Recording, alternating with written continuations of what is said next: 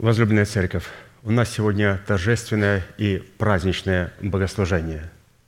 Это единственный день в году, когда номинальные верующие в христианстве и в иудаизме совпадают вместе с нами. Этот праздничный день стал доступный для каждого нашего богослужения и для каждого дня в нашей жизни благодаря служению апостола нашего брата Аркадия. Именно им мы были научены двумя очень важным вещам, которые нам необходимо знать и необходимо помнить. Во-первых, мы должны знать, что Христос умер, что наш ветхий человек распят с Ним, и мы умерли для греха, чтобы не жить в нем. И вторая вещь, которую необходимо знать, что Христос воскрес из мертвых, и смерть над Ним не имеет никакой власти. То, что Он умер, Он умер однажды для греха. То, что Он живет, то живет для Бога. Так и мы почитаем себя мертвыми для греха, живыми же для Бога во Христе Иисусе, называя несуществующую державу жизни, как уже существующую. Поэтому на основании этого позвольте мне от лица нашего пастыря, апостола, брата Аркадия, поздравить вас с праздником Воскресения Христова. Христос воскрес! Христос воскрес! Христос воскрес! Да воцарится воскресение Христово в наших телах! Аминь! О, будем петь псалом.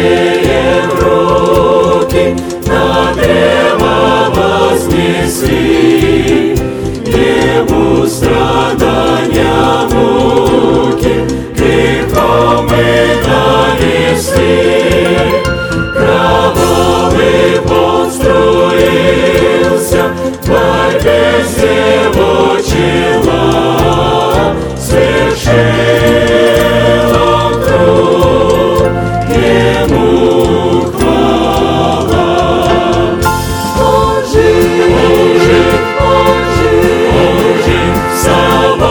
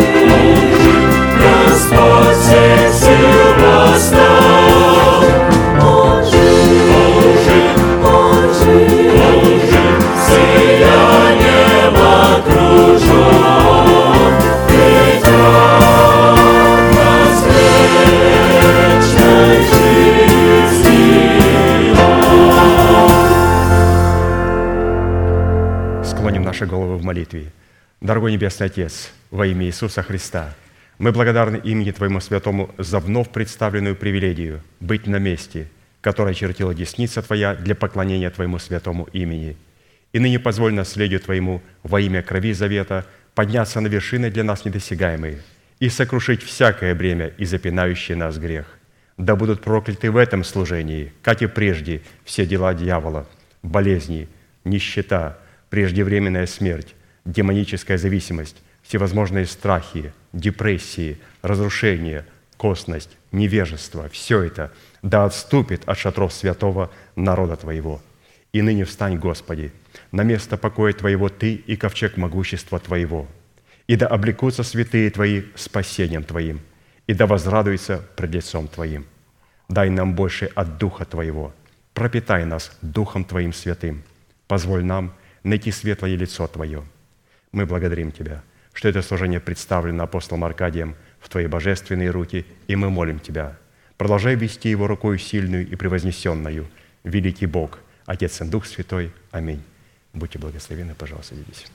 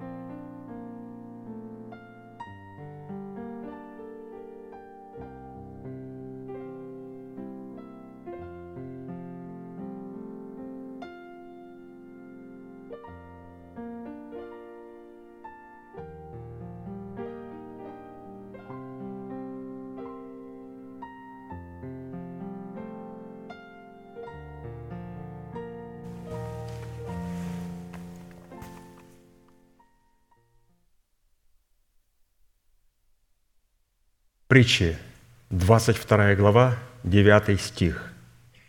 «Милосердный будет благословляем, потому что дает бедному от хлеба своего». Человек милосердный или милосердный будет благословляем Богом, потому что он дает бедному от хлеба своего. Пастырь Аркадий говорит, что в Писании существует два определения бедности, а, следовательно, две категории бедных. И чтобы быть благословляемым Богом, необходимо благотворить как одной категории бедных, так и другой. Однако при этом следует учитывать, что между этими категориями существует большая разница, которая заключается в том, что одна категория стоит выше другой категории.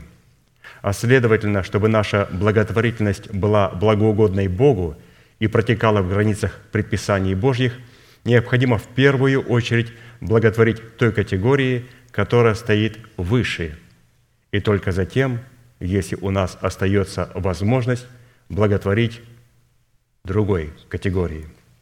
Галатам шесть десять написано: «Итак, доколе есть время, будем делать добро всем, а наипаче всем по вере, своим по вере». Вот это слово «а наипаче своим по вере», наипаче, то есть «но в первую очередь своим по вере будем делать добро».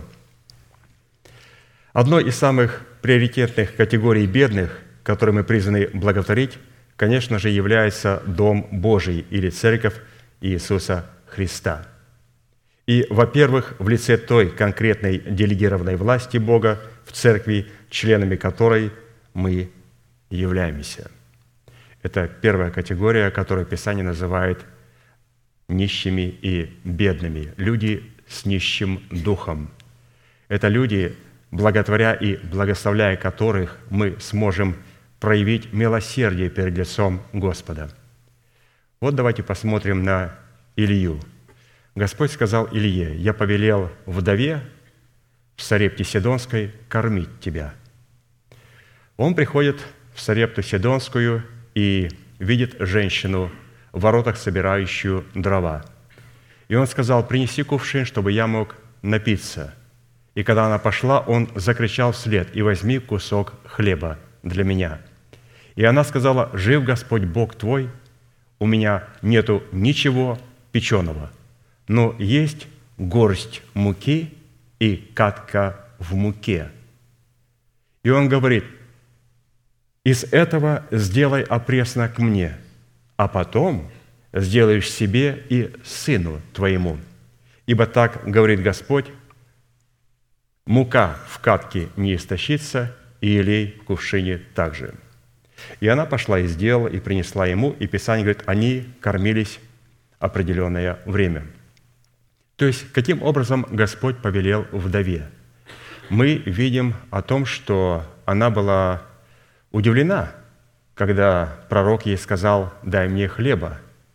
Она даже не приготовила, а Господь говорит: «Я ей повелел». То есть он, оказывается, находил в завете с этой вдовой из Сарепты Сидонской.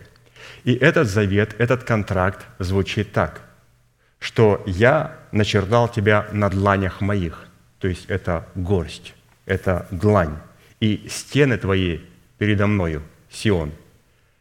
Он написал нас на дланях. Поэтому, когда у нее осталась последняя горсть муки, Господь посмотрел на свою ладонь, на свою персть и говорит: «Я в завете с этой женщиной». И Он благословил ее. То есть мы видим о том, что женщина не могла питаться со своим сыном, если она прежде не дала из этого другому человеку, бедному, нищему духом в лице Ильи. И это тот путь, через который Господь открывает благословение. Это первая категория, о которых Писание говорит, и которым Писание говорит, необходимо оказывать милосердие. Во-вторых, также в лице конкретных святых, принадлежащих к той поместной церкви, членами которой мы являемся. Как мы прочитали, будем делать добро всем, а наипаче своим по вере. И, в-третьих, в лице всех святых, независимо от деноминационной принадлежности. И только затем уже, в-четвертых, в лице бедных и обездоленных мира мы можем благотворить, оказывать милосердие.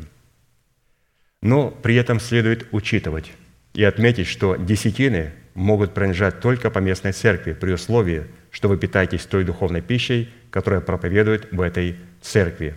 А уже из остальных средств мы вольны в силу нашего достатка благотворить тем, кому расположено наше сердце».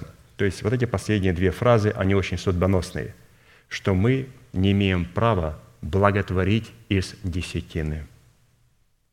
Это не благотворительность. Десятина, Господь говорит, это моя святыня, которая находится у нас. И когда я отделяю десятины Господу, потом с того, что у меня остается, Писание говорит, сколько бы ты хотел в милосердии своем дать нищему и бедному человеку в народе твоем. Поэтому, святые, будем помнить, и мы сейчас будем петь псалом, и в этом служении чтить Бога. И это служение будет выражаться в том, что мы признаем Его власть над собой, и мы любим Его. И, как пастор неоднократно подчеркивал, что мы не имеем права посвящать десятины. Десятины – это то, что принадлежит Богу и то, что находится у нас. Мы можем посвящать Богу только то, что является нашим. Все то, что остается у нас после десятин, вот здесь мы оказываем посвящение, вот здесь мы оказываем милосердие. Поэтому то служение, которое мы сейчас совершаем, мы говорим Господу: «Господь, это принадлежит Тебе, и благослови это место откровением Слова Божия и могущественным Святым Духом». Встанем, пожалуйста, и будем участвовать в этом служении.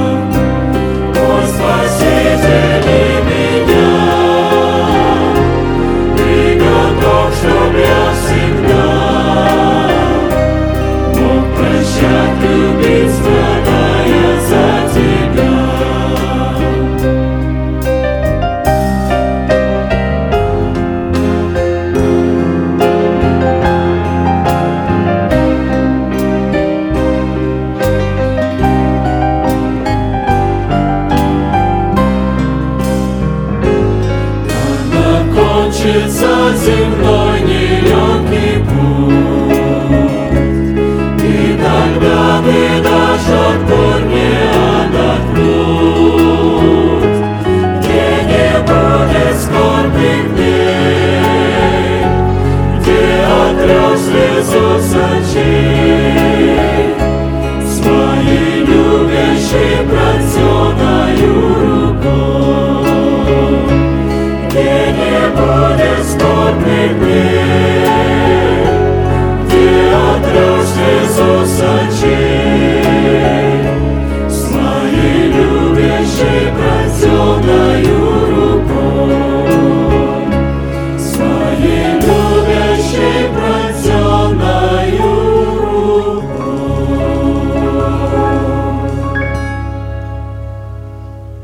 Я с большим удовольствием напомню за пастором Аркадием, повторю, что всякий раз, когда народ израильский чтил Бога десятинными приношениями, то ли в скине Моисеевой, то ли в храме Соломоновом, он должен был по предписанию Моисея, который тот получил по откровению от Бога, возлагать свои руки на свои приношения и исповедовать одно чудное исповедание, которому они были верны тысячелетиями. Мы с вами, будучи тем же Израилем, привитые к тому же корню, питаясь соком той же маслины, сделаем то же самое. Протяните вашу правую руку, символ правовой деятельности, и, пожалуйста, молитесь вместе со мною. Небесный Отец, во имя Иисуса Христа, я отделил десятины от дома своего, чтобы в доме Твоем была пища. Я не отдаю в печали, я не отдаю в нечистоте, я не отдаю для мертвого. Я глубоко верю в Твое неизменное Слово и рад, что имею привилегию выражать мою любовь и признавать Твою власть. И ныне, согласно Твоего Слова, я молю Тебя, да откроются Твои небесные окна, и да придет благословение Твое до избытка на Твой искупленный народ. Аминь, аминь. Будьте благословены, пожалуйста, садитесь.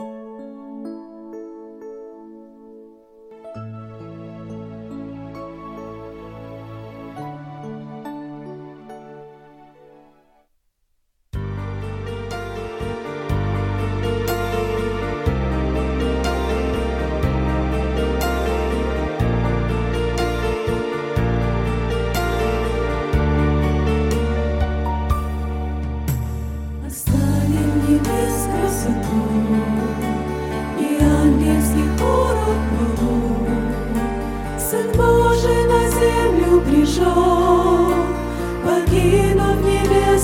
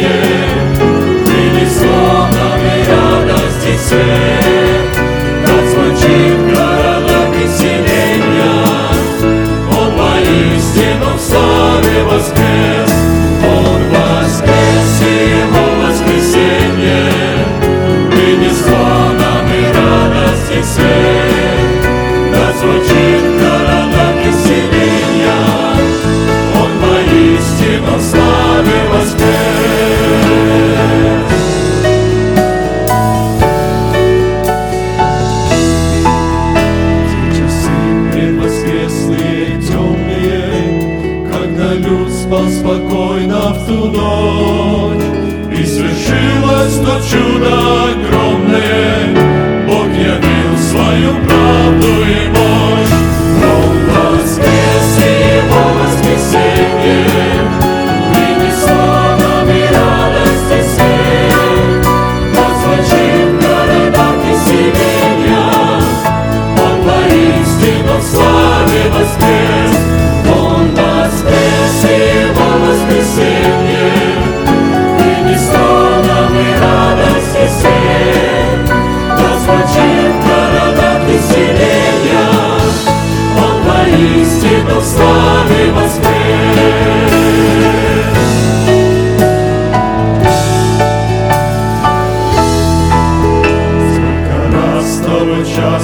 Приказано с применением наград и угроз. О воскресшем молчать было сказано, что во славе воскрес наш Христос. Он воскрес, и его воскресенье принесло нам и радость, и свет.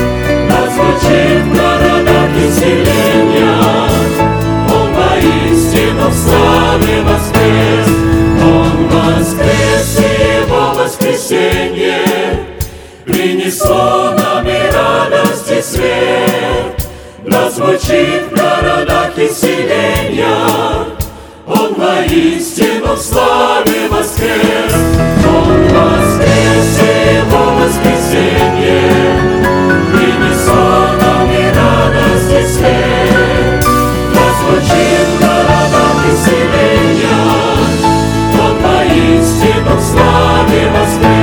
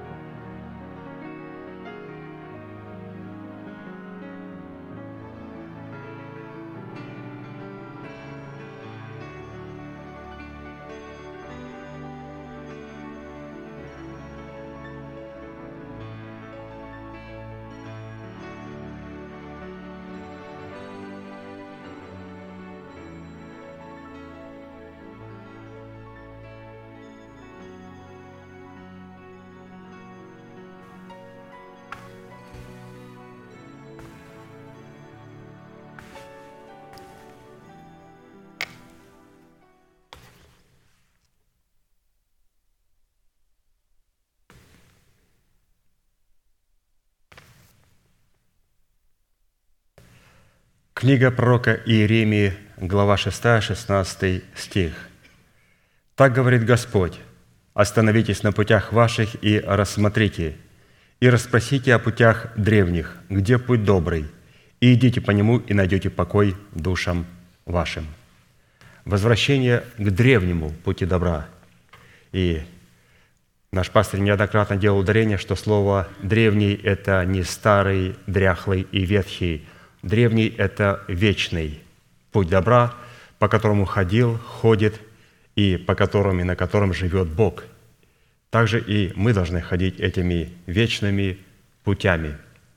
Пути, на которых ходил Авраам, которыми прошел Господь Иисус Христос, ходили апостолы две тысячи лет назад, ходят апостолы сегодня, и мы ходим этим древним путем добра. И за основание исследования древнего пути добра мы обратились к словам апостола Павла, которому по милости и вдохновению Святого Духа удалось в кратких и метких определениях сформулировать содержание порядка, присутствующего в учении Христовом. Евреям шесть, один, два нам предложено это место Священного Писания в более объясненном аспекте, чтобы мы могли понять его значимость, его глубинность и его судьбоносность. «Посему, окропив себя начальствующим учением Христа и облегшись в оружие света, содержащегося в господстве этого учения, устроим себя в Дом Божий, потому что невозможно дважды полагать основанию обращения от мертвых дел и вере в Бога, учению о крещениях, о возложении рук, о воскресении мертвых и о суде вечном.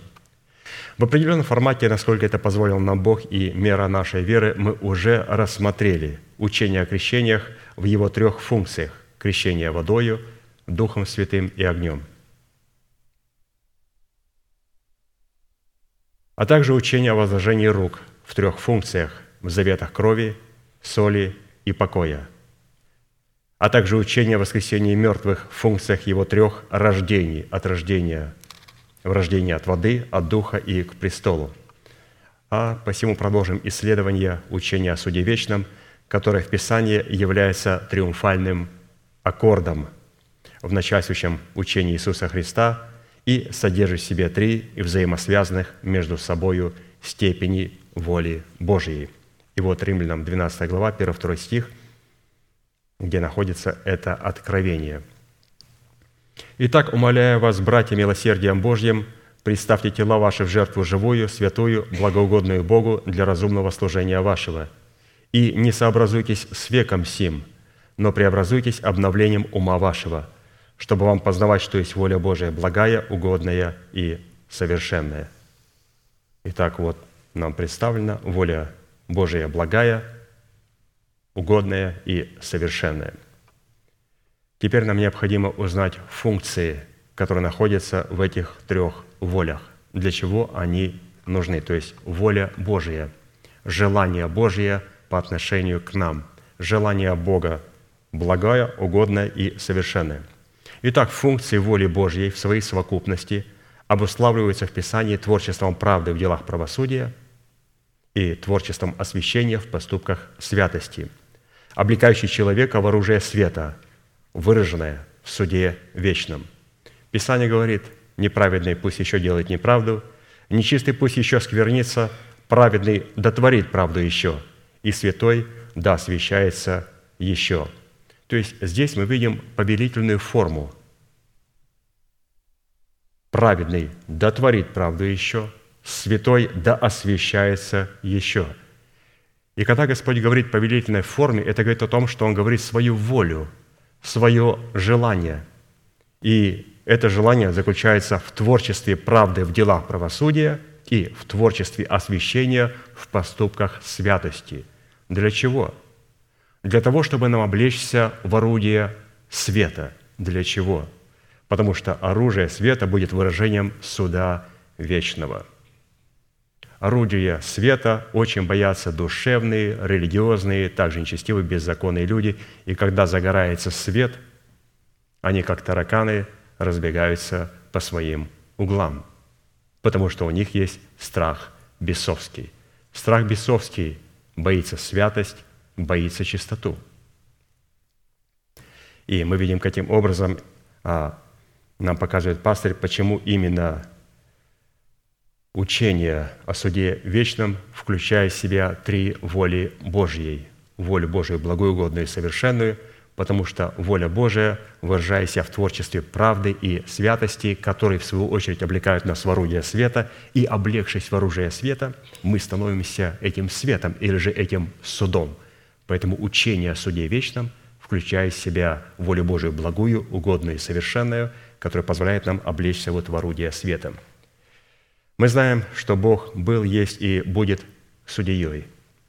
Божий суд заключается в вечном и неизменном характере Бога, который обуславливает Его неизменное слово. Бога можно судить по Его неизменным словам. В определенном формате мы с вами в учении о суде вечном, которое содержит в себе три степени воли Божьей, уже рассмотрели первую степень в полномочиях благой воли. А посему сразу обратимся к следующей степени, выраженной в полномочиях воли угодной. В стене небесного Иерусалима, состоящей из двенадцати драгоценных оснований, учение о суде вечном, выраженное в степени угодной воли, устроено из драгоценного камня гиацинта. Откровение двадцать один, четырнадцать, двадцать. Стена города имеет двенадцать оснований, и на них имена двенадцати апостолов Агнца. Основание стены города украшено всякими драгоценными камнями, и вот основание одиннадцатое – гиацинт. Следует не забывать, что под драгоценными камнями в основаниях стены небесного Иерусалима подразумевается свойство доброго сердца, в котором пребывает Бог и которое пребывает в Боге. Очень красиво сказано. Вот эти все драгоценные камни, из которых было устроено основание стены небесного Иерусалима, оно представляет наше с вами сердце. И мы знаем, что Господь, когда брал драгоценные камни для того, чтобы их, например, нанизать на груди первосвященника, то он должен был оттачивать каждые камни, чтобы они заходили в свои золотые гнезда. Вот так Господь работает с нашим сердцем. Он не разрешает нашему сердцу работать золотом, подгонять золото Слова Божьего. Он запрещает нам повреждать истину. Но он говорит, возьми драгоценный камень, возьми свое сердце и сделай его точно той луночки, той ячейки, куда надо положить этот драгоценный камень, так, чтобы из этого колечка, из этого сердца не вылетел этот драгоценный камень. Более всего хранимого храни сердце твое. Как хранить? Надо подточить его, чтобы его, чтобы оно держалось очень хорошо вот в своей луночке. Из чего можем заключить, что когда Бог будет выстраивать отношения с человеком через полномочия, содержащиеся в Его угодной воле, то Он будет обращаться к человеку голосом, исходящим из сокровенной тайны гиацинта, который в этом основании будет представлять написанное на нем имя апостола Симона Кананита. Матфея десять, два, четыре. «Двенадцать же апостолов имена суть сии, одиннадцатый Симон Кананит». Имя Симон в основании угодной воли обозначает «слышать» или «слышанье», в то время как его прозвище «кананит» означает «ревнитель». Симон – «слышать» и «слышанье», «кананит» обозначает «ревнитель». В совокупности же имя Симон Кананит, обуславливающее одиннадцатое основание стены небесного Иерусалима, означает – наделяющий способностью слышать в своем сердце голос Святого Духа и облекающий в одеяние ревности, чтобы угодить Богу. Вот только в таком тандеме эти две великолепные характеристики – слышание и ревность – возводят нас в степень угодной воли и делают нас причастниками Его полномочий. Вот интересный тандем. Симон Кананит, слышание и ревность – это как раз то, что необходимо в угодной воле. А угодную волю мы творим где? В крещении Святым Духом, где мы заключаем завет соли и начинаем творить волю Божию угодную, как рожденные от Духа. Но прежде стоит сделать одну ремарку. Будем помнить, что ревность по Боге призвана работать в тандеме со слушанием в своем сердце голоса Святого Духа.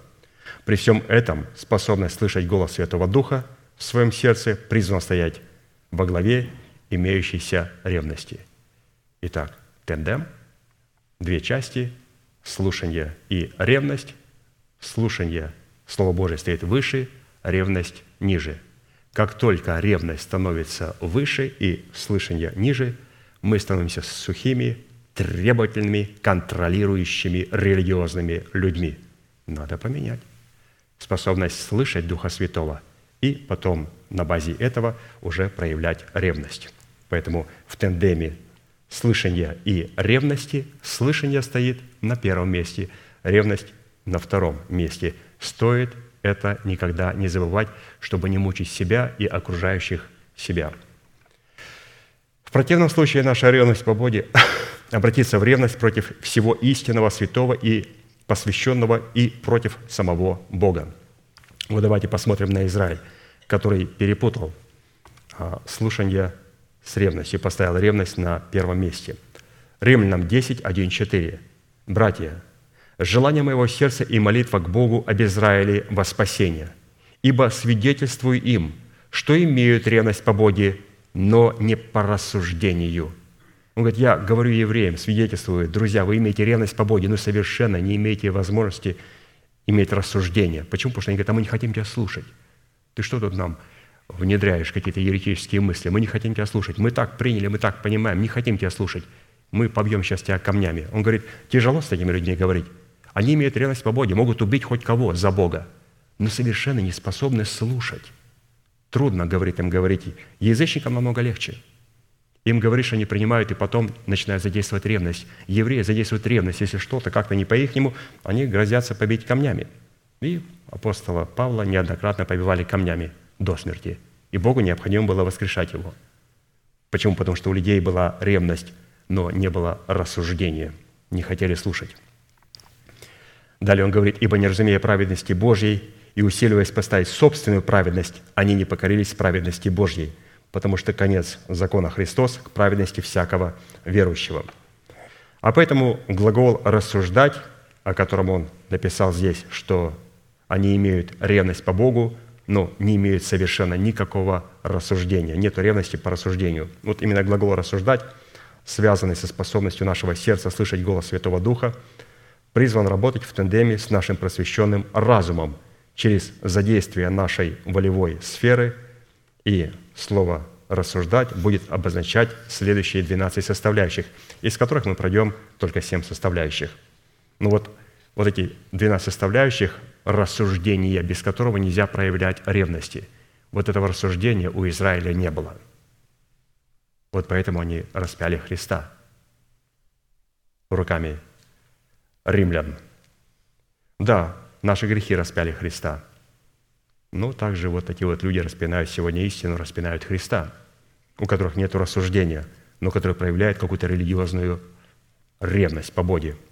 Рассудительность – очень важная составляющая, особенно для человека, когда он находится в благой и переходит в угодную волю, и потом начинает возрастать в угодной воле. Слово «рассуждать» – это значит испытывать источник информации.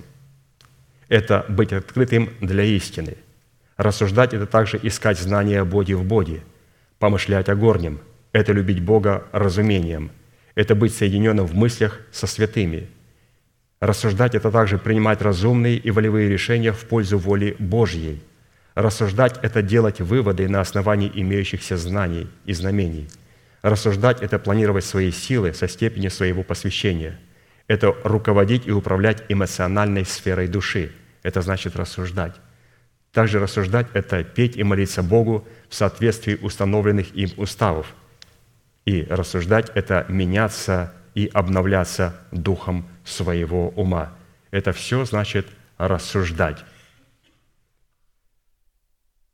Результатом сердечной веры является проявление ревности, исходящей из рассуждения, по которой следует судить как о любви к Богу, так и о уровне своих отношений с Богом.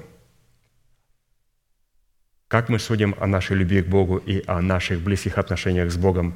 Через ревность, которая исходит из рассуждения. Мы не судим о любви, когда Петр бьет себя в церковь, да я ради тебя готов умереть.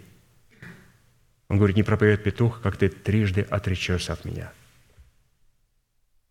Только не я. Он говорит, только ты. Вот именно ты. Как? У тебя есть Симон, Петр, сын Ионин. Вот это слышание, но ты должен задействовать его. И ты задействуешь его, когда я умру и когда я воскресну. Я такие полномочия вложил в твое имя, но ты ими не можешь воспользоваться, потому что я еще не воскрес. И он предал его. Но у него была ревность, но эта ревность не исходила из рассудительного сердца. У нас должно быть вначале рассудительное сердце, и потом необходимо проявлять ревность, чтобы не стать сухими, религиозными, жестокими, контролирующими людьми. Итак, давайте посмотрим вот из всех этих определений, что значит рассуждать, то, что отсутствовало у Израиля, но то, что присутствует у нас. Вот семь составляющих. Итак, первая составляющая полномочия в имени Симона Кананита в одиннадцатом основании стены небесного Иерусалима призвана наделять нас способностью испытывать источник информации. То есть, оказывается, для того, чтобы слышать Слово Божие и чтобы проявлять полномочия Симон Кананит, слышание, по которому и из которого являю ревность, я должен определиться, а кто вообще со мной разговаривает? Почему он шипит и почему у него из рта выходит какое-то жало раздвоенное? Надо определиться с источником. Писание говорит Ефесянам пять, десять, одиннадцать. «Испытывайте, что благоугодно Богу, и не участвуйте в бесплодных делах тьмы, но и обличайте». Итак, прежде чем ревность по боде или же ревновать по боде, проявляя степень своей ненависти к бесплодным делам тьмы, необходимо определить источник поступающей и принимаемой нами информации. А для этого необходимо в своем сердце отличать голос Святого Духа, который мы слышим через благовествуемое слово о Царстве Небесном в его посланниках, от голоса тех людей, которые сами себя поставили или которых выбрали люди, чтобы они льстили их слуху. первое Иоанна четыре, один. «Возлюбленные, не всякому духу верьте, но испытывайте духов, от Бога ли они, потому что много лжепророков появилось в мире». То есть Господь хотел вывести Адама и сделать его духовным. Мы видим, что Адам и Ева пошли на вот этот голос. Почему? У них не было вот этой рассудительности. Рассудительность, она проявляется, во-первых, надо определить источник, через который мы получаем Слово Божие. Это первые святые. Первое, с чего начинается азбука А. Буковка А. Люди сразу бегут, а что там Б, В и там буковка Я. Буковка А, первое. Надо найти церковь, которая отвечает статусу Сиона, избранного Богом остатка. А это будет определяться потому, что там будет человек, представляющий отцовство Бога, у которого будет истина, будет учение, будут повелевающие заповеди судьбоносные. И когда мы определились, потом мы следуем за этим человеком. Некоторые деноминации говорят, что вам не обязательно, у староверов, у православных, не обязательно читать Библию. Вы должны доверять все то, что говорит наставник и батюшка. Наш пастор говорит, вы должны читать Библию, вы должны познавать истину, чтобы определить источник, из которого говорит Бог. Только для того, чтобы определить источник, из которого говорит Бог, мы определили его, потому что он соответствует Писанию, которое я знаю. Теперь, когда я слушаю этот источник, я не использую как проверочный материал, я использую это слово, которое я читал сам, прочитал несколько раз Библию взад и вперед, попросил Духа Святого, покажи мне церковь, покажи мне пастыря, он мне показал, я посмотрел, ничего не противоречит. Вот теперь я ложу Библию сюда и использую этот материал для того, чтобы то слово, которое я принимаю от этого человека, я мог понимать, но не для того, чтобы контролировать. А что он говорит, правильно или неправильно? Вопрос, правильно или неправильно, в этом первом аспекте. Это человек от Бога или нет? От Бога. Теперь вот это является инструментами, чтобы мне вот это начинать копать. И не больше. Расширять и утверждать в своей жизни. Поэтому надо определиться с источниками и испытывать источники. И когда мы испытали, потом уже повиноваться слову посланников Бога. Итак, еще раз, возлюбленные, не всякому духу верьте, но испытывайте духов, от Бога ли они, потому что много лжепророков появилось в мире. Если в первоапостольской церкви появилось много лжепророков, то представьте себе, сколько этих лжепророков существует сегодня. Лжепророк – это человек, который выдает либо бесовские мысли, либо свои собственные интеллектуальные выбросы за откровение Святого Духа, либо просто смешивает человеческое с божественным. Это лжепророки. Рассудительная ревность – вот, пожалуйста, Симон Кананит. Что такое Симон Кананит? У вас спрашивают, что такое после собрания? Что такое Симон Кананит? Это рассудительная ревность. Рассудительная ревность в полномочиях, содержащихся в имени Симона Кананита, в первую очередь испытывает и исследует себя самого на предмет того, находится ли его сердце в вере или нет. Оказывается, помимо того, чтобы испытывать духов и смотреть, это человек от Бога или нет, я должен был испытать самого себя и исследовать самого себя. Писание говорит, второе Коринфянам тринадцатая глава, пятый стих. «Испытывайте самих себя, верили ли вы, самих себя исследуйте, ибо вы не знаете самих себя, или вы не знаете самих себя, что Иисус Христос вас, разве только вы не то, чем должны быть». А посему истинная ревность по боде – это возлюбить правду Божью в судах Божьих и возненавидеть беззаконие, выраженное в нарушении и искажении правды Божьей в судах Божьих. Псалом сорок четыре, восемь. «Ты возлюбил правду и возненавидел беззаконие. Посему помазал тебя, Боже, Бог твой, елеем радости более соучастников твоих». Вот, пожалуйста, В первом аспекте нам было показано имя Симона Кананита. Это рассудительная ревность. И рассудительная ревность, мне необходимо определиться с тем источником, из которого я получаю информацию, он от Бога или нет, определился от Бога, и теперь я начинаю испытывать себя, зная самого себя, нахожусь ли я во Христе, как я принимаю то слово, которое мне преподается через источник божественный, как я отношусь к этому слову. То есть вначале испытал источник, через который я получаю информацию, потом испытываю свое сердце, готово ли оно принять ту информацию, которую Бог будет давать мне через этого человека. Как я отношусь к этому слову? Смогу ли я его сохранить или я его потеряю? То есть постоянно испытываю себя. Источник, который мне Бог дал, я испытал только один раз в жизни, и больше тестов никогда не делаю, а свое сердце испытываю на каждом богослужении. Себя испытываю постоянно, помазанника Божия испытал один раз. Господь, этот человек, которого ты мне дал, говорит, этот человек, которого ты дал. Есть у тебя какие-то есть противоречия? Нет никаких противоречий. Следуй за ним. И теперь испытывай себя самого на каждом богослужении. Вторая составляющая полномочия в имени Симона Кананита в одиннадцатом основании стены небесного Иерусалима призвана делать нас открытыми для благовествуемого слова о Христе. второе Коринфянам четыре, три, четыре. «Если же и закрыто благовествование наше, то закрыто для погибающих, у которых Бог века сего ослепил умы, чтобы для них не воссиял свет благовествования о славе Христа, который есть образ Бога невидимого». Способность быть открытым для благовествования Христова может быть только при состоянии нашей чистой и непорочной совести, которая может облагородить нашу ревность по Боге или же сделать нашу ревность по Боге рассудительной. Как написано, «Покажите вере вашей добродетель, в добродетели рассудительность, в рассудительности воздержание, в воздержании терпение, в терпении благочестие, в благочестии братолюбие, в братолюбии любовь». Если это у вас есть и умножается, то вы не останетесь без успеха и плода в познании Господа нашего Иисуса Христа.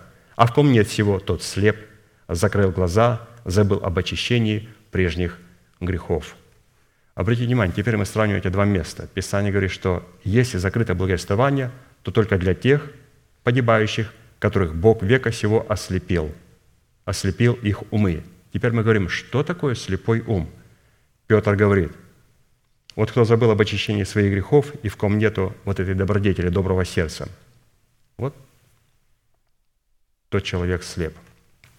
Вначале мы призваны показать своей вере добродетель, как было написано, то есть наше доброе сердце или же нашу добрую совесть, краплением, очищенную от мертвых дел.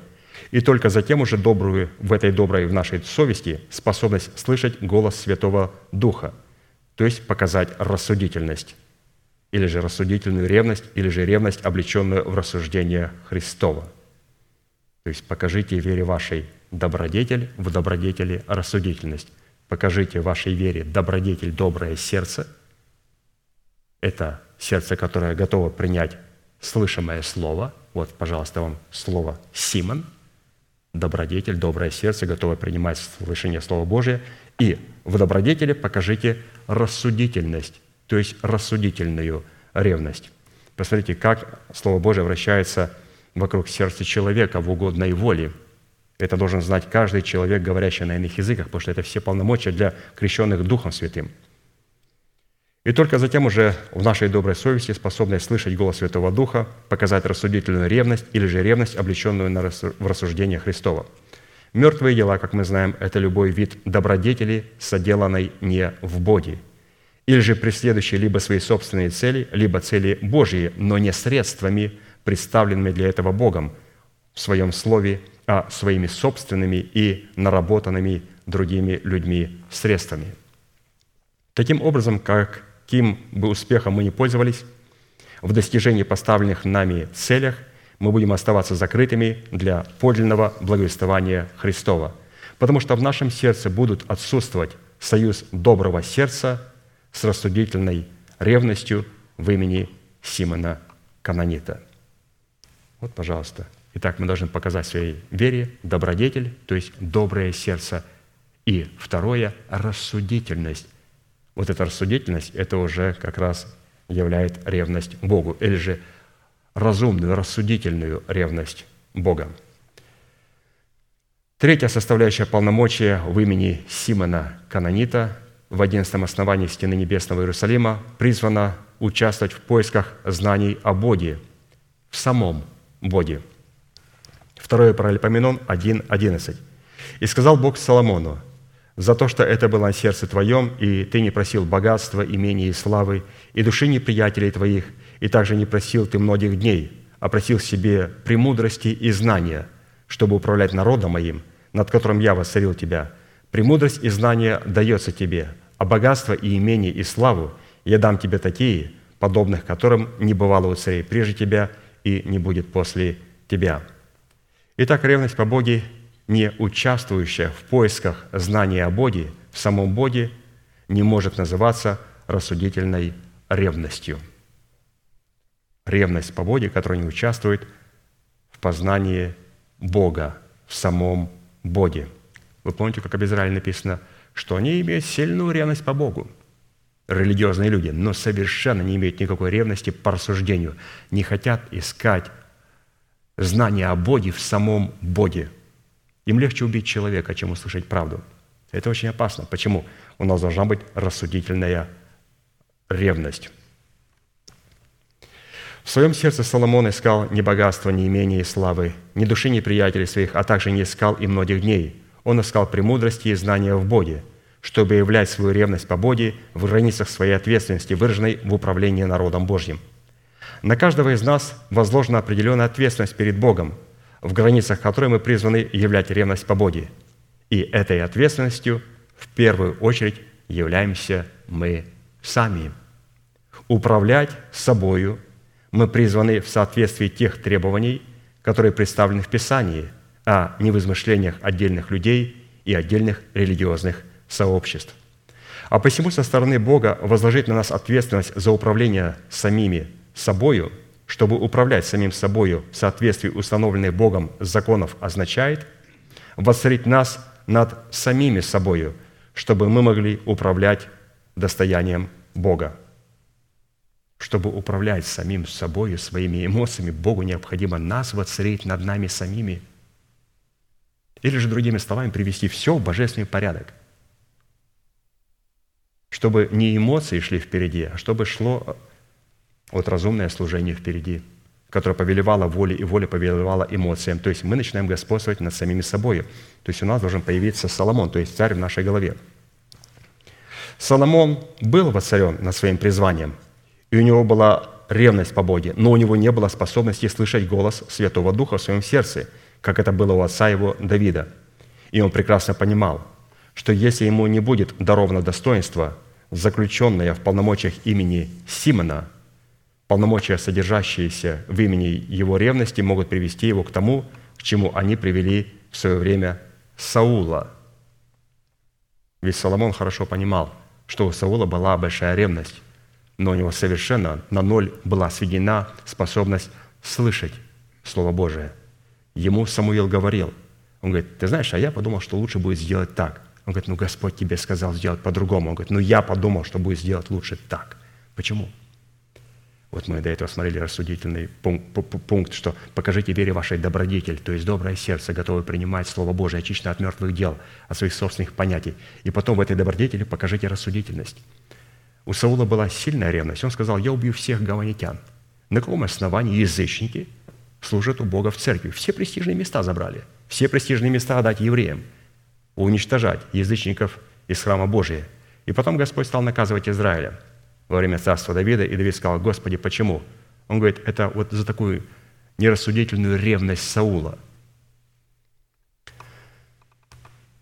Вот почему Соломон искал знания о Боге в самом Боге, поклоняясь Богу у жертвенника Господня, который в то время находился в Гаваоне.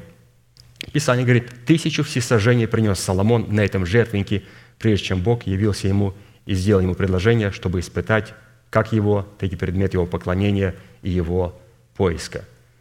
И также, святые, нам необходимо сделать тысячу всесожжений для того, чтобы слышать правильно благовествуемое Слово Божие. Но как дойти до числа тысяча? Есть число десять, потом есть число сто, потом есть число тысяча. Десять. Господь, я стал причастником полноты, наполняющей все во всем. Теперь сто.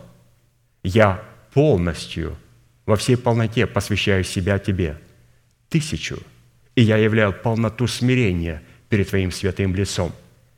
И Господь, когда увидел его, десять, сто и тысяча, Он говорит, мудрее тебя не будет. Почему? Потому что ты явил, ты соединился органически с полнотой, наполняющей все во всем, явил полноту посвящения и полноту смирения. Таким образом, Соломон продемонстрировал, у меня есть Симон Кананит, у меня есть способность слышать Слово Божие, и Кананит являет ревность по Боге. Четвертая составляющая полномочия в имени Симона Кананита в одиннадцатом основании стены Небесного Иерусалима призвана ориентировать и направлять наши помышления или же наши сердечные рассуждения о горнем, где Христос сидит одесную Бога. Колоссянам три, один, три. «Если вы воскресли со Христом, то ищите горнего, то есть вышнего». Вот бывает такая горница, то есть горница находилась наверху. Вот в Израиле это было, ну, на крыше такое помещение, горница. Искать горнего – это искать, который выше, вышнего, который наверху. «То ищите горнего, где Христос сидит одесную Бога. О горнем помышляйте, то есть о вышнем помышляйте, а не о земном, ибо вы умерли, и жизнь ваша сокрыта со Христом в Боге». Следует иметь в виду, что мы должны иметь как ревность, так и способность слышать голос Святого Духа в своем сердце, чтобы искать горнего, то есть вышнего. Итак, вопрос – где искать горнего, где Христос сидит одесную Бога? На первый взгляд ответ кажется очень простым. Его надо искать на небесах, там. Однако, именно поэтому мы и будем идти в обратном направлении от горнего, потому что это только третья часть истины, есть еще две составляющие части, в которых пребывает горний, а именно, Исайя пятьдесят семь, пятнадцать написано, «Ибо так говорит высокий и превознесенный». То есть высокий, превознесенный, так говорит горний, высокий, ибо так говорит высокий, превознесенный, вечно живущий, святое имя Его. Я живу на высоте небес и во святилище, и также сокрушенным и смиренным духом, чтобы оживлять дух смиренных и оживлять сердца сокрушенных. Согласно данной констатации, Бог живет одновременно в трех измерениях: на высоте небес, во святилище, под которым подразумевается тело Христово в предмете своего собрания, и в нашей доброй совести, краплением очищенной от мертвых дел. И причастие к этим трем измерениям призвано определяться причастием к святилищу, выраженному в том собрании, в котором благовествуется Слово о Царстве Небесном в предмете начальствующего учения Иисуса Христа, пришедшего во плоти. То есть здесь, обратите внимание, пастор подчеркнул, то есть это важная составляющая, чтобы нам определить, что Господь находится на небесах, во своем святилище и в смиренном и сокрушенном духе. Это возможно только у святых, которые имеют органическую причастность к телу Христову, к святилищу. Престол Бога находится именно в таких собраниях, а следовательно и Христос сидит одесную Бога именно только в таких собраниях. Потому что, согласно книге Откровения Иоанна, были, есть и до скончания века будут такие собрания, в которых будет присутствовать не престол Бога, а престол сатаны. Однако в этих собраниях будут находиться люди, которые будут являться причастниками собраний, в которых находится престол Бога и Агнца.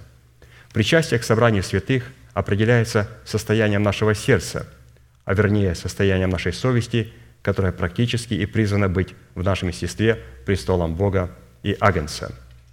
Это сокрушенный и смиренный дух, потому что формально можно числиться членом такого собрания, в котором проповедуется истина о Царстве Небесном, но не иметь живого причастия к этому собранию.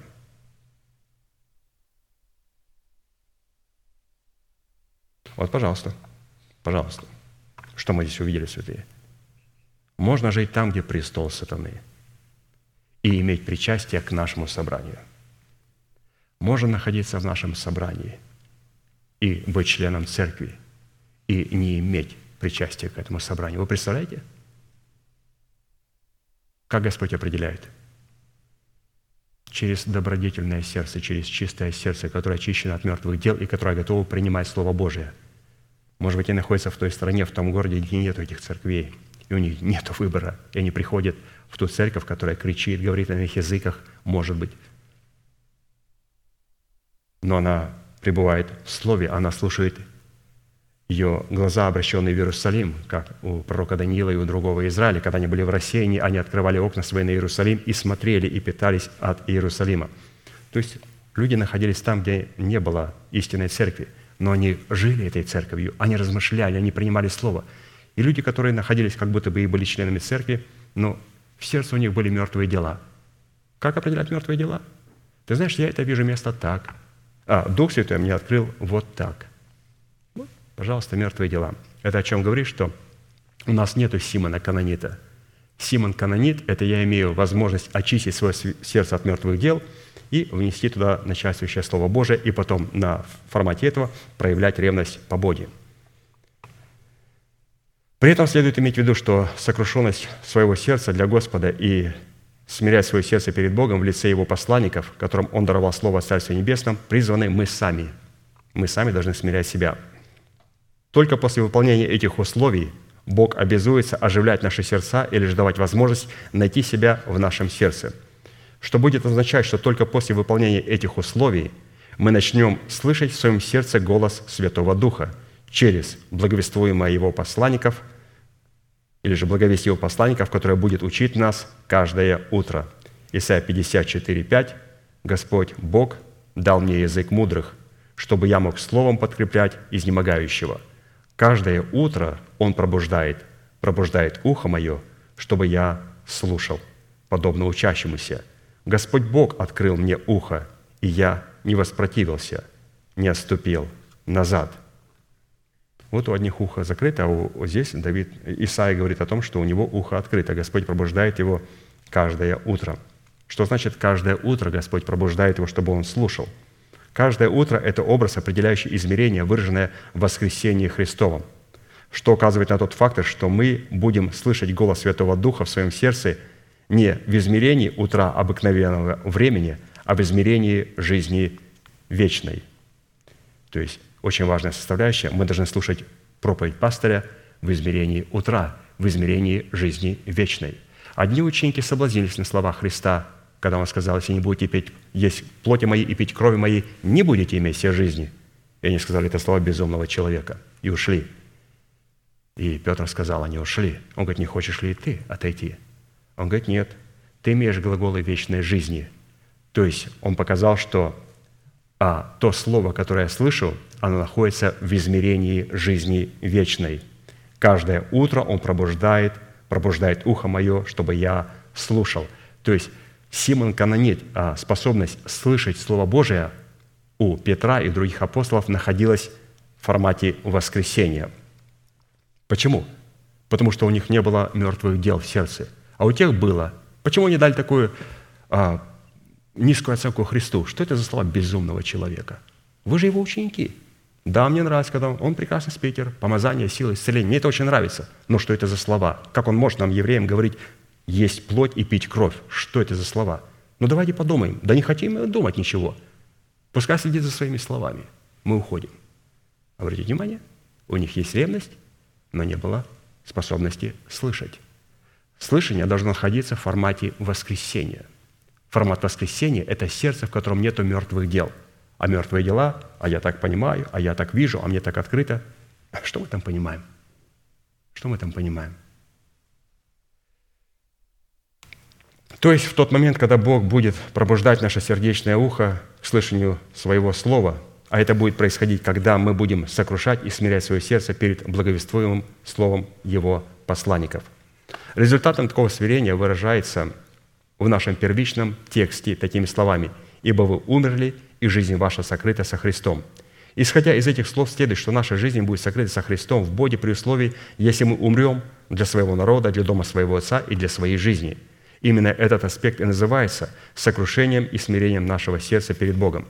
А посему каждый из нас может проверить себя своим отношением к этим трем условиям. Бог не будет просто так спасать людей, пока они остаются приверженцами своего народа, своего дома и своих собственных интересов. Для таких людей вход на высоту небес будет недоступен, потому что они не являются причастниками святилища в лице тела Христова, который по своей сути определяется такими словами. Галатам три, двадцать шесть, двадцать девять. «Ибо все вы сыны Божьи по вере во Христа Иисуса. Все во Христа крестившиеся во Христа облеклись. Нет уже иудея, ни язычника, нет раба, ни свободного, нет мужского пола, ни женского, ибо все вы одно во Христе Иисусе. Если же вы Христовы, то вы семя Авраамова и по обетованию наследники». Люди, которые уверены, что они могут искать горнего и наследовать жизнь вечную, оставаясь при этом приверженцами к своему народу, к своему дому и к своим собственным мировоззрениям о Боге, заблуждаются, не зная Писания. Псалом сорок девять, двадцать один, двадцать три написано: «Ты это делал, и я молчал. Ты подумал, что я такой же, как и ты? Изобличу тебя и представлю пред глаза твои грехи твои. Уразумейте это, забывающие Бога, дабы я не восхитил, и не будет избавляющего. Кто приносит жертву хвалу, тот чтит меня, и кто наблюдает за путем своим, тому явлю я спасение Божие». То есть необходимо вот смирять себя и сокрушать себя. И мы видим, что вот наша связь с нашим народом, с домом нашего Отца и с нашими собственными интересами, это как раз и говорит, что мы не имеем рассудительного сердца. То есть мы не можем вот являть такую ревность. Что такое ревность? Ревность – это сильная любовь. Ну как я могу любить сильно Бога? Я люблю наш славянский народ больше, чем Бога и его народ. Ну, люблю я. И когда футбол проигрывают наши ребята, мне больно становится. Мы умерли для наших ребят. Мы умерли для нашего народа. Какая разница, кто там забил? Здоровые ребята могли бы делать, заниматься бизнесом, гоняют мяч. Мы умерли для всего этого, святые. И это есть мертвые дела. Это я такую аллегорию привел, такую шуточную. Я мог перевести на такие вещи, где убивают людей. Христиане убивают людей. И сегодня пастыря говорит: я больше не пастырь, я блогер. На Украине пастыря стали блогерами. Потому что то, что блогеру можно говорить, пастырю это нельзя говорить. И пастыря стали блогерами. До чего дожила церковь? Это слово было постыдное. Блогер. Это мусор, это грязь, это вонь. Пастыря говорят: мы блогеры. А сколько у тебя подписчиков? А сколько у тебя followers? Стыд и позор. Но всему этому скоро придет конец. И этим блогерам в первую очередь. Это была такая интересная четвертая составляющая. Пятая составляющая — полномочия в имени Симона Кананита в одиннадцатом основании стены небесного Иерусалима призвана предрасполагать наше рассуждение к тому, чтобы любить Бога всем сердцем, всей душою и всем разумением. Матфея двадцать два, тридцать семь. «Возлюби Господа Бога твоего всем сердцем твоим и всей душою твоей и всем разумением твоим». Разумеется, что без наличия ревности, которая является как выразителем ненависти, так и выразителем любви, возлюбить Бога всем сердцем, всей душой и всем разумением невозможно. Без ревности невозможно возлюбить так сильно Господа. Равно и без наличия слушания гласа, голоса Святого Духа в своем сердце невозможно правильно управлять своей ревностью и правильно выбирать предметы и людей, которых следует любить так, как любит их Бог, а других ненавидеть так, как ненавидит их Бог. Вот, пожалуйста, пастор здесь показывает, каким образом необходимо любить Бога всем своим сердцем. Необходимо задействовать ревность Божию. Это сильная любовь к Богу. Но эта сильная любовь к Богу выражается также и в сильной к ненависти, к тому, что ненавидит Бог. Но потом мы видим о том, что пастырь снова говорит: на слышание гласа Господня. Мы должны увидеть в Слове Божьем и услышать, а что любит Бог и что ненавидит Бог.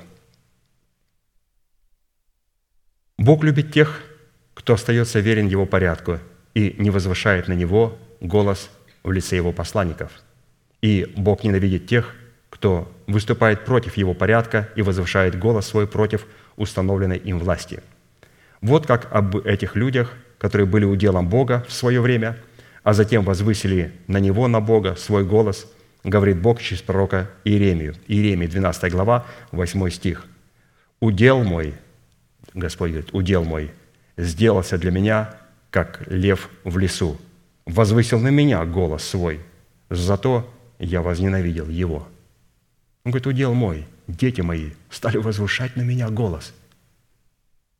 Господи, мы на тебя никогда не возвышаем, мы просто поносим твоих посланников, апостолов, пророков, учителей.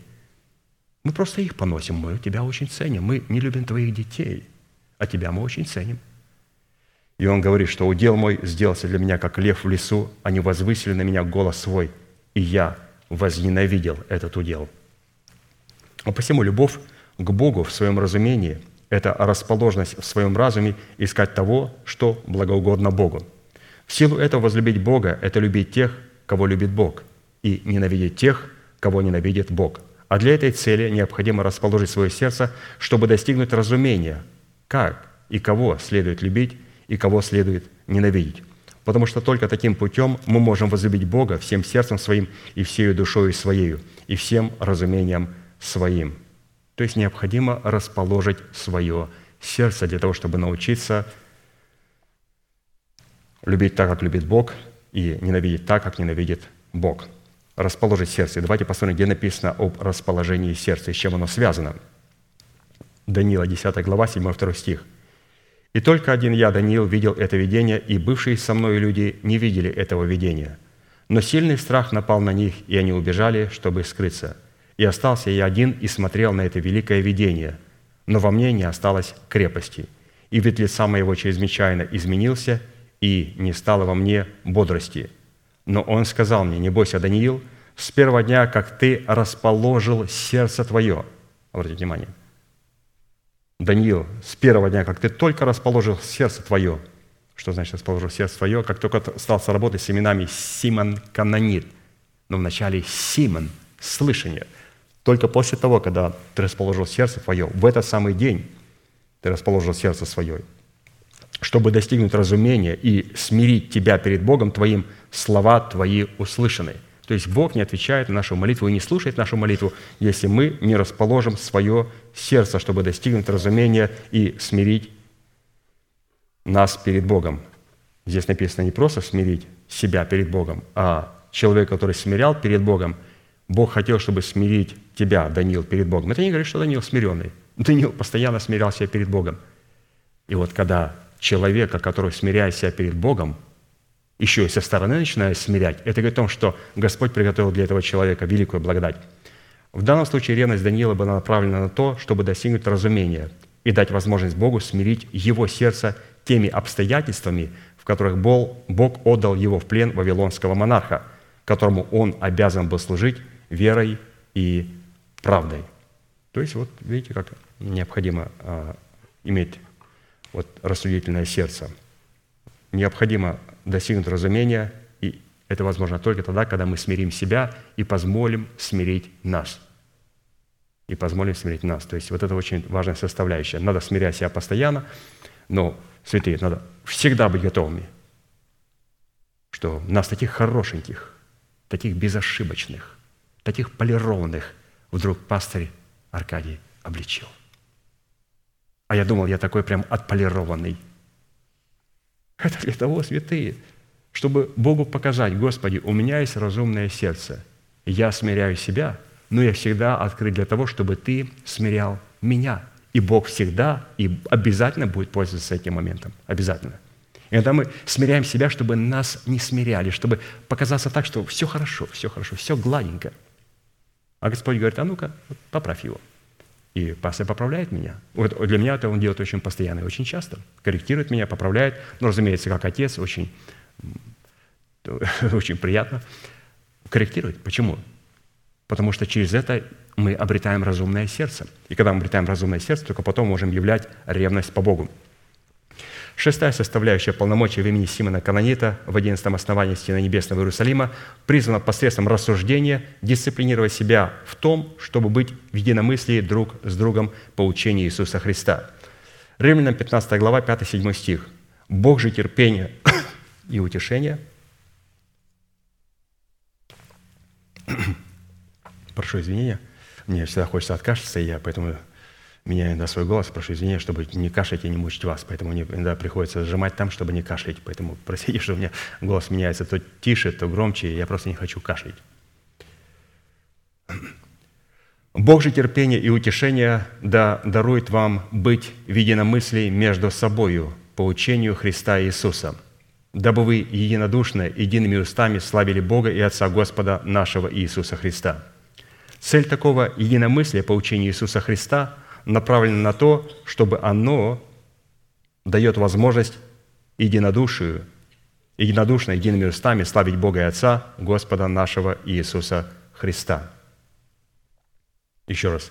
Цель единомыслия, чтобы мы могли единодушно и едиными устами славить Бога, Отца и Господа Иисуса Христа.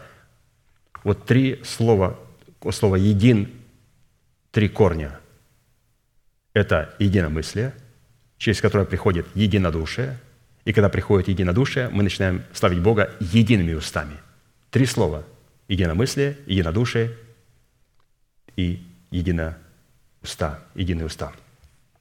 Можно петь одни и те же слова, одну и ту же мелодию, и при этом не иметь единомыслия по учению Иисуса Христа, а, следовательно, в таком поклонении будет отсутствовать единодушие. А отсутствие единодушия при поклонении – это отсутствие той юридической платформы или того места, на котором призвано производиться поклонение. Собрание, не имеющее между собой единодушия, не может и не имеет права называться собранием святых. Это по определению Писания, скорее всего, будет собрание или же сборище сатанинское. Встает вопрос, как же достигнуть такого единомыслия по учению Христа, чтобы получить возможность называться собранием святых? Ответ прост. Исходить в своих пониманиях об учении о Царстве Небесном, которое выражается в начальствующем учении Иисуса Христа, от одного конкретного человека, стоящего во главе собрания.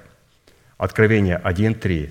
«Блажен читающий в единственном числе и слушающий во множественном числе слова пророчества всего и соблюдающий написанное в нем, ибо время близко». Пожалуй, это самое сильное слово, которое действует и выявляет противников Бога, которые полагают, что у них есть свои собственные головы и что они также читают Библию. И ко всему прочему обладают правом инспектировать и обличать человека, поставленного Богом, которому Бог дал способность читать или видеть и разуметь слова Писания. В каждом собрании святых, в котором есть престол Бога и Агнца, у Бога есть такой человек. И только после принятия такого рода мышления у нас может появиться единомыслие, за которым последует и единодушие в поклонении, едиными устами славить Бога и Отца, Господа нашего Иисуса Христа. То есть, когда мы находимся в теократическом порядке Божьем, у нас появляется единомыслие, одни мысли. После того, когда Господь взял у нас наше мышление под свой контроль, будем так говорить, потом у нас приходит единодушие, и после единодушия у нас приходят а, единые уста. Также и в нашем естестве. То есть, каким образом привести в порядок свое естество? Наш дух должен обновить наше мышление. То есть у нас должно быть единомыслие с нашим духом. И потом наше мышление начинает едиными устами славить Бога. То есть этот порядок присутствует в нас, и он присутствует в Церкви Божьей. Сама по себе эта концепция, хотя и неудобоварима для нашего суверенного «я», но она не является новой. Она присутствовала и осуществляла порядок Бога также и в ветхозаветном поклонении, когда Моисей плакал Господу, и Господу говорил: «Господу, ну, мне трудно нести Твой народ. Но я что, нянька? Я не справляюсь, мне тяжело». Вы скажете, что он так плакал? Что плакал? Дело в том, что они, многомиллионное общество, зашли в пустыню. Нету никаких магазинов. Хочется пить и хочется кушать. К концу недели все мы умрем от жажды, а еще через несколько дней от голода. И он пришел в шок. Он увидел перед собой пустыню и жару. Он говорит: «Господи, что делать дальше? Ты меня вывел, но ты как-то не говоришь, что делать дальше, как-то...» А Господь молчит. Он вывел и смотрит на них. И они сказали: «Ну, а где молоко и мед? Пойдемте?» Он говорит: «А мы не пойдем. Я буду идти тогда, когда Господь пойдет». Он говорит: «Ну, пойди поговори с Богом, мы к концу недели все умрем. Мы же не будем пить из Черного моря. Нам нужна вода, нам нужны магазины, нам надо что-то делать». И он стал плакать. И он говорит: «Моисей, а ну-ка возьми семьдесят старейшин, тех, которых ты знаешь, проверенных людей». И они пришли и встали перед скинией, и Господь взял от духа Моисея на этих семьдесят старейшин. И говорит: «Вот теперь ты вот с этими семьюдесятью будешь нести мой народ». Обратите внимание, Господин сказал: «Хорошо, хорошо, ладно, я помогу тебе». Он говорит: «Как помогу тебе? Вот есть люди, которые будут помогать тебе. Я беру твоего духа и даю им. И теперь тебе должно быть легче». То есть таким образом мы говорим, каким образом мы достигаем единомыслия. Вот таким образом, когда Господь берет от одного духа, от одного человека, передает другим, потом мы становимся все единодушными и начинаем благословлять Бога едиными устами. Ну и седьмая составляющая – полномочия в имени Симона Кананита в одиннадцатом основании стены Небесного Иерусалима призвана посредством рассуждения принимать разумные и волевые решения в соответствии воле Бога, выраженной в откровении нашего призвания. Луки двадцать два, сорок два. «Отче, о, если бы ты благоволил пронести чашу сию мимо меня! Впрочем, не моя воля, но твоя да будет». Из данной молитвы следует, что принимать разумные и волевые решения в соответствии воле Бога, выраженное в откровении нашего призвания, означает отвергать свою волю в пользу воли Божьей. Многие христиане находятся в абсолютном неведении того, к чему Бог их призвал, и часто и часть из которых в силу своих плоских умозаключений сама пришла к определению своего призвания, а также часть из которых получила откровение о своем призвании, но не отвергла откровение о средствах к достижению этого призвания, а также часть людей, из которых получила откровение о своем призвании, о своем призвании, но отвергла не только откровение о средствах к достижению своего призвания, но и время, в котором она должна была бы выполнить его, это призвание. Из имеющегося определения следует, что у некоторых из них была ревность по Боге, но не было способности слышать голос Святого Духа в своем сердце через благовествуемое слово посланников Бога. А у некоторых была ревность по Боге и была способность слышать голос Святого Духа в своем сердце, но они отвергли этот голос в пользу голоса своей плоти, за которой просматривался голос сатаны. А у некоторых же была ревность по Боге, и даже была способность слышать голос Святого Духа в своем сердце, но они не были научены, как объединить все имеющиеся достоинства в одну команду. Чтобы упростить путь к пониманию своего подлинного призвания во Христе Иисусе, необходимо понять одну вещь, что наше призвание во Христе Иисусе неотделимо от призвания, которое имел Иисус. Пожалуйста, здесь говорится о нашем призвании. Это то призвание, которое было у Господа Иисуса Христа. Призвание Иисуса состояло в том, чтобы явить свет жизни, исходящий от своего Небесного Отца. Иоанна один, девять, тринадцать. «Был свет истинный, который просвещает всякого человека, приходящего в мир. В мире был, и мир через него начал быть, и мир его не познал. Пришел к своим, и свои его не приняли. А тем, которые приняли его, верующим во имя его, дал власть быть чадами Божьими, которые не от крови, не от хотения плоти, не от хотения мужа, но от Бога родились». Покидая же этот мир, Иисус, обращаясь к своим ученикам, которых о, его приняли, заявил: «Вы свет миру». То есть не только, оказывается, Христос, Писание говорит, был свет истинный. А вот он говорит, что, оказывается, этот истинный свет – когда мы его примем, мы становимся этим светом. Матфея пять, четырнадцать, шестнадцать. «Вы – свет мира. Так да светит свет ваш перед людьми, чтобы они видели ваши добрые дела и прославляли Отца вашего Небесного». А следовательно, и наше призвание будет состоять в том, чтобы явить свет жизни, который мы получили во Христе Иисусе. Однако, чтобы явить свет жизни, выраженный в слове истины о Царстве Небесном, которое мы приняли в свое сердце и от которого родились, нам необходимо выполнить одно главное условие, которое в свое время выполнил Христос. Это отказаться от своей жизни в пользу получения жизни воскресения. А это означает выпить чашу, в которой сосредоточена воля Божья для нас, чтобы мы могли явить Его свет. До тех пор, пока мы не потеряем своей жизни, мы не сможем выполнить своего предназначения быть Его светом. Вот такое предназначение – быть Его светом. И мы сейчас, святые, будем молиться, И я призываю каждого святого человека, в котором горит сердце, выйти на это место, чтобы быть его светом. Быть его светом начинается с нашей способности каяться во грехах. Способность искать Господа, что «Господь, у меня нету ничего, что могло меня оправдать». Апостол Павел был безгрешным человеком. Он сказал, что по правде законной я безгрешен, что когда закон Моисея просканировал его, он сказал: «Перед вами праведник». И он говорит: «По правде закона я, Савол, был безгрешен.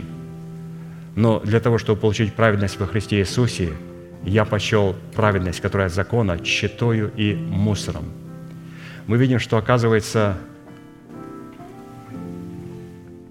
можно не делать грех, но не иметь праведности.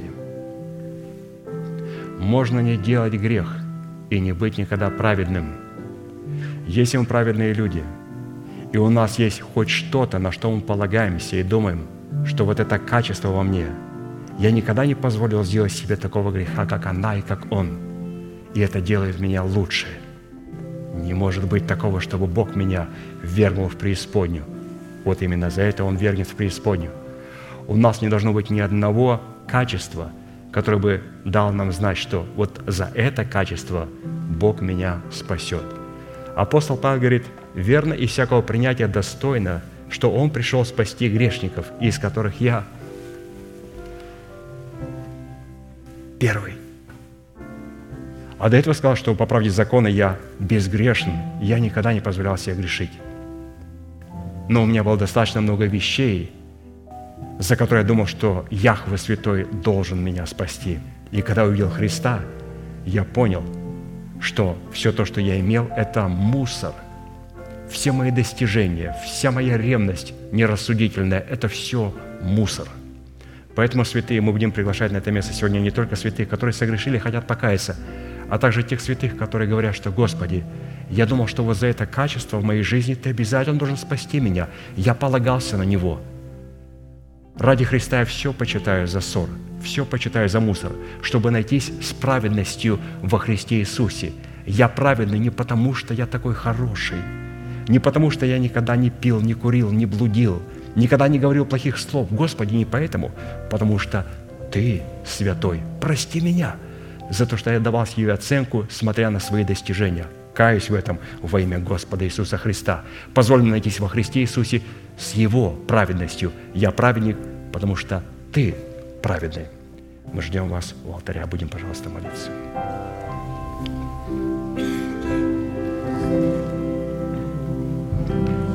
Thank you.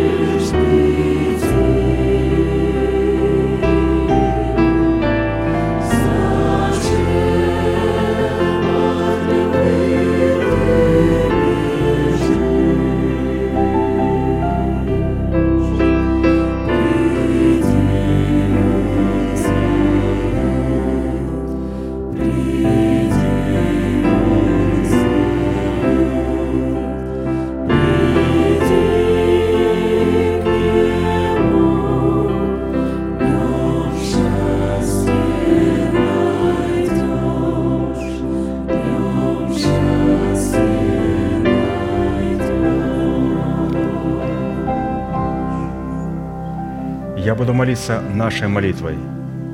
И прошу вас глубоко верить, что Бог за вас, Он не против нас. Он возлюбил нас вечную любовью. Он даровал нам дело своего искупления. Он встал между нами и нашими врагами, чтобы защитить нас и поднять нас до своего уровня. Глаза закрыты – это элемент тайной комнаты. Руки воздеты к небесам – это готовность принять от Бога все, что Он дает, без гнева и сомнения. Молитесь вместе со мною. Небесный Отец, во имя Иисуса Христа, я прихожу к Тебе и на этом святом месте, в собрании святого народа Твоего, я раскрываю мое сердце, чтобы Ты мог увидеть мою боль, мое страдание, мою рану, нанесенную грехом и похотью, которые я ненавижу и от которых я отрекаюсь. Я прихожу к Тебе с моей зависимостью, запинающим грехом, болезнью, страхами, попранной честью и поруганным достоинством. Прошу Тебя, прости меня, защити меня кровью Сына Твоего, восстанови, исцели мою рану. И прямо сейчас, перед небом и адом, я хочу исповедать, что согласно Твоего Слова я омыт, я очищен, я исцелен, я восстановлен, я оправдан, я спасен. Прощаются грехи ваши и беззакония ваши во имя Иисуса Христа. Да благословит тебя Господь, да презрит на тебя светлым лицом своим и помилует тебя, и да даст тебе мир.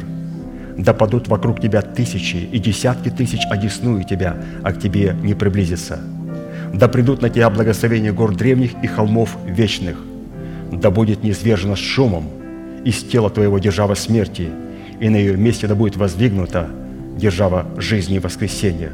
Да придет все это на тебя и на все потомство твое, и весь народ да скажет «Аминь».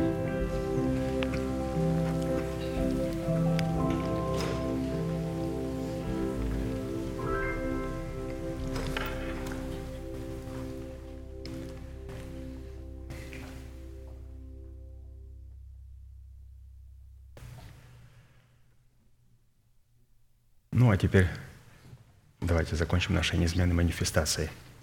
«Могущим уже соблюсти нас от падения и поставить пред славою Своею непорочными в радости, единому, премудрому Богу, Спасителю нашему, через Иисуса Христа, Господа нашего, слава и величие, сила и власть, прежде всех веков, ныне и во все веки.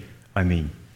Служение наше закончено. Следующее собрание будет во вторник в семь часов вечера на этом же месте. Пожалуйста, приветствуйте друг друга, как говорит наш пастырь.